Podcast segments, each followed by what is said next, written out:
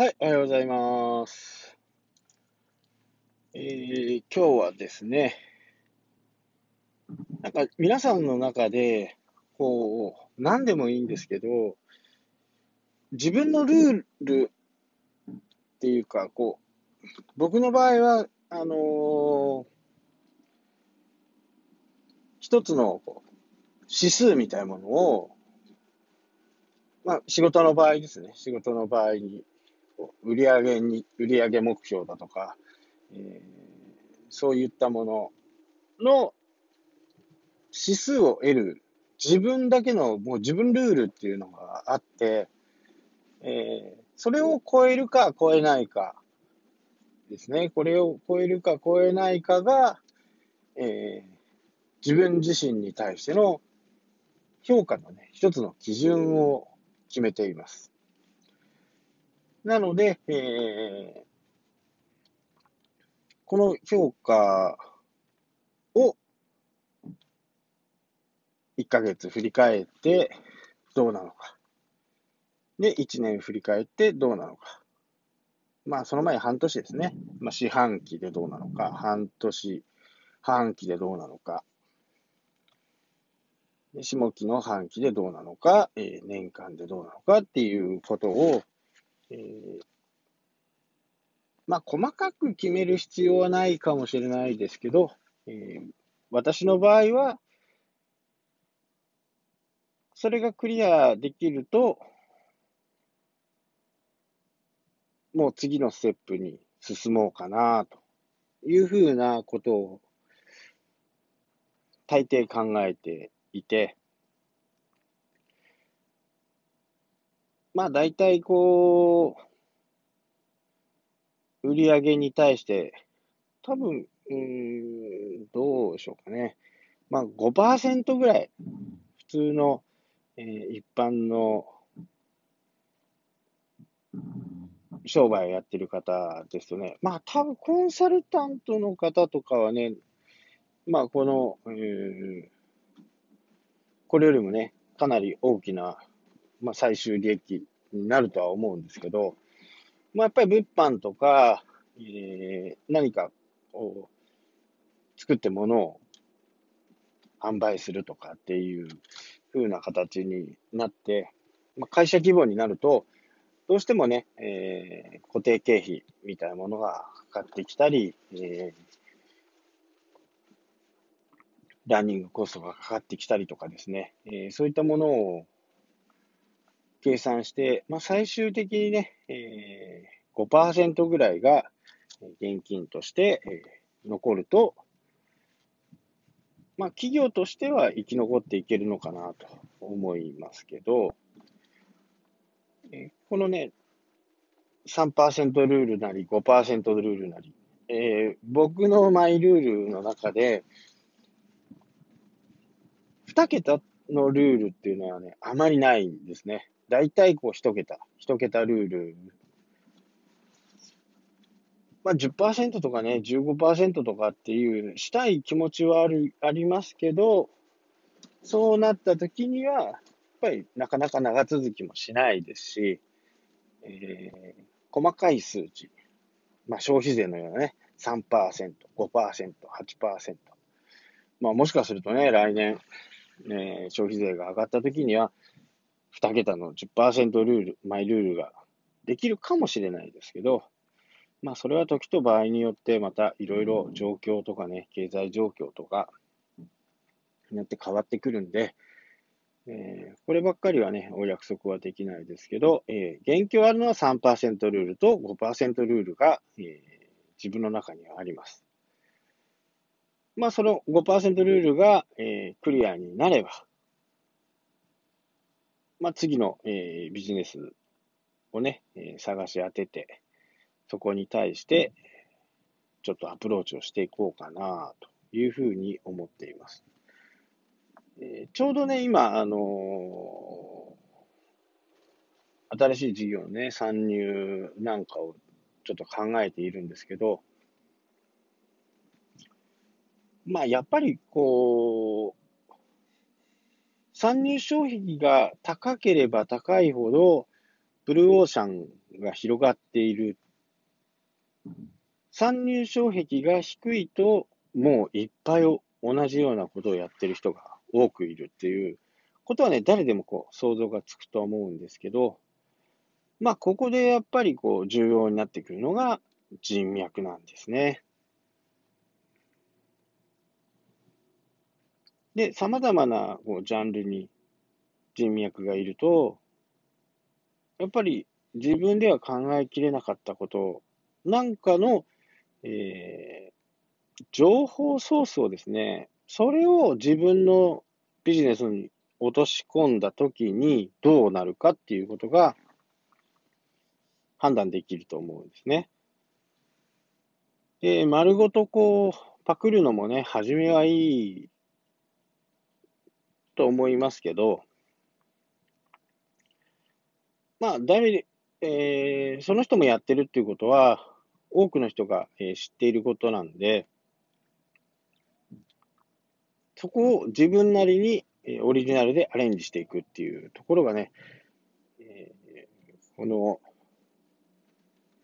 今のね、この時代、いっぱい情報社会の中で、生き残っていく手法ではないかなと思っています。ま来年ですかね、2019年。まあ、運用をしっかりできるのは2020年ぐらいかなとは思いますけど、まあ、またね、あのー、まあ、失敗するかもしれないんで、えー、まだね、こう、皆さんにお伝えはできないんですけど、え、ある程度目処が立った時点でね、え、こんなことをやっていますみたいなものは、え、紹介していこうかなと思っています。まあそうなるとね、ブルーオーシャンじゃなくなるじゃんみたいな感じですけど、まあ、ただ、こう、見つけ方とか、やり方とか、調べ方とか、そういったものを参考にしていただいてね、同じことをやってもやっぱりこう僕はいいんですけどね、あの、まあ捉え方によってはね、あの、騙されたっていうふうにね、言われてしまうんで、まあ、言われてしまう分にはね、しょうがないのかもしれないですけど、まあ今、急いでね、えー、皆さんに教えること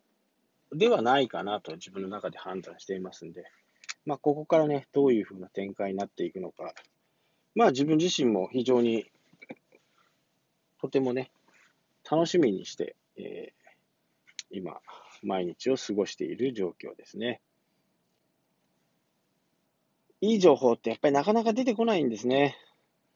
まあ、やっぱりこう、世間で言うね、この情報を儲かりますなんていう情報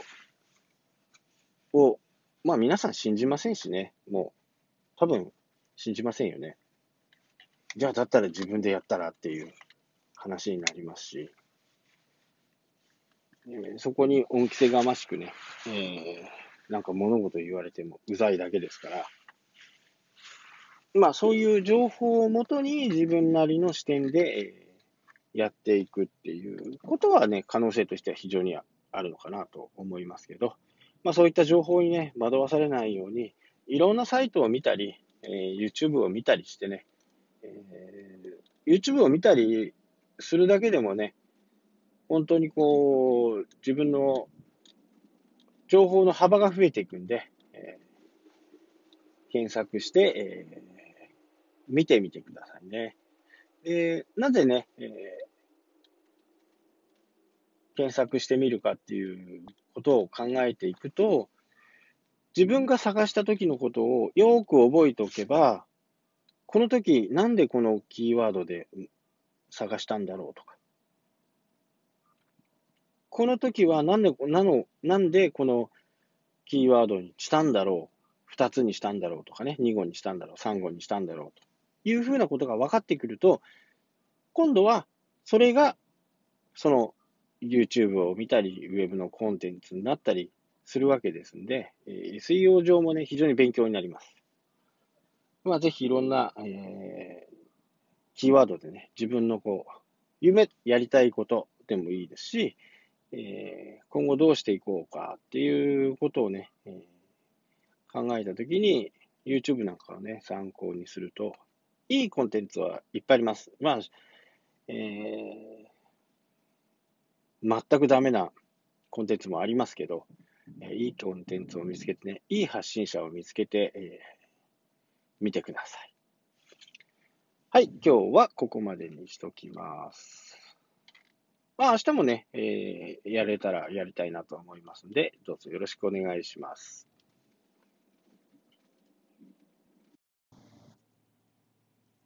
はい、おはようございます。えー、今日はですね、なんか皆さんの中で、こう、何でもいいんですけど、自分のルールっていうか、こう、僕の場合は、あのー、一つのこう指数みたいなものを、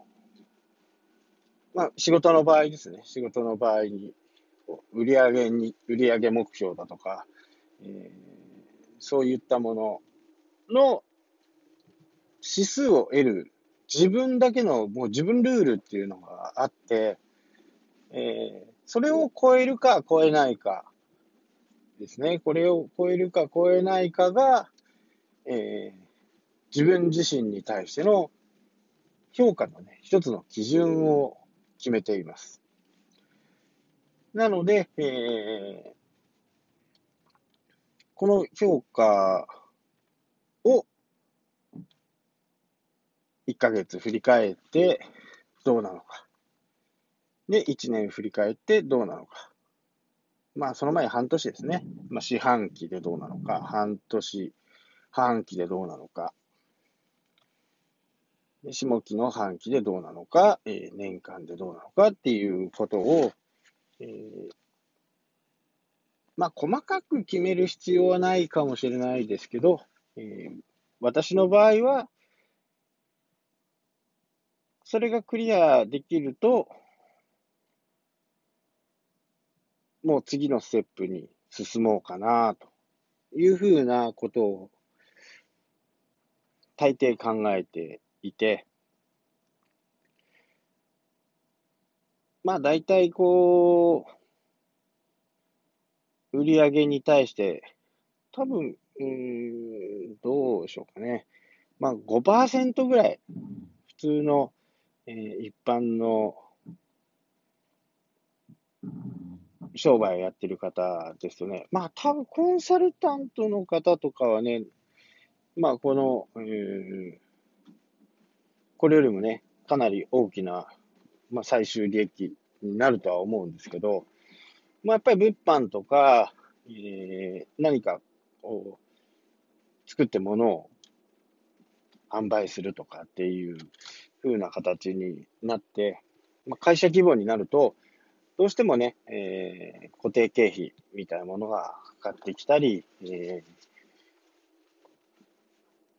ランニングコストがかかってきたりとかですね、えー、そういったものを計算して、まあ、最終的にね、えー、5%ぐらいが現金として、えー、残ると、まあ、企業としては生き残っていけるのかなと思いますけど、えこのね、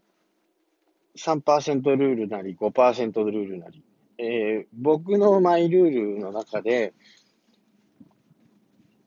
2桁のルールっていうのはね、あまりないんですね。だいたいこう1桁、1桁ルール。まあ10%とかね、15%とかっていうしたい気持ちはある、ありますけど、そうなった時には、やっぱりなかなか長続きもしないですし、えー、細かい数値、まあ、消費税のようなね、3%、5%、8%。まあ、もしかするとね、来年、えー、消費税が上がった時には、2桁の10%ルール、マイルールができるかもしれないですけど、まあ、それは時と場合によってまたいろいろ状況とかね、経済状況とかによって変わってくるんで、えー、こればっかりはね、お約束はできないですけど、えー、元気あるのは3%ルールと5%ルールが、えー、自分の中にはあります。まあ、その5%ルールが、えー、クリアになれば、まあ、次の、えー、ビジネスをね、えー、探し当てて、そこに対して、ちょっとアプローチをしていこうかな、というふうに思っています。えー、ちょうどね、今、あのー、新しい事業のね、参入なんかをちょっと考えているんですけど、まあ、やっぱりこう、参入障壁が高ければ高いほど、ブルーオーシャンが広がっている。参入障壁が低いと、もういっぱい同じようなことをやってる人が多くいるっていうことはね、誰でもこう想像がつくと思うんですけど、まあ、ここでやっぱりこう重要になってくるのが人脈なんですね。で、様々なこうジャンルに人脈がいると、やっぱり自分では考えきれなかったことなんかの、えー、情報ソースをですね、それを自分のビジネスに落とし込んだときにどうなるかっていうことが判断できると思うんですね。で、丸ごとこう、パクるのもね、初めはいいと思いますけど、まあ、誰、えー、その人もやってるっていうことは、多くの人が、えー、知っていることなんで、そこを自分なりに、えー、オリジナルでアレンジしていくっていうところがね、えー、この、今のね、この時代、いっぱい情報社会の中で、生き残っていく手法ではないかなと思っています。ま来年ですかね、2019年、まあ、運用をしっかりできるのは2020年ぐらいかなとは思いますけど、まあ、またね、あのー、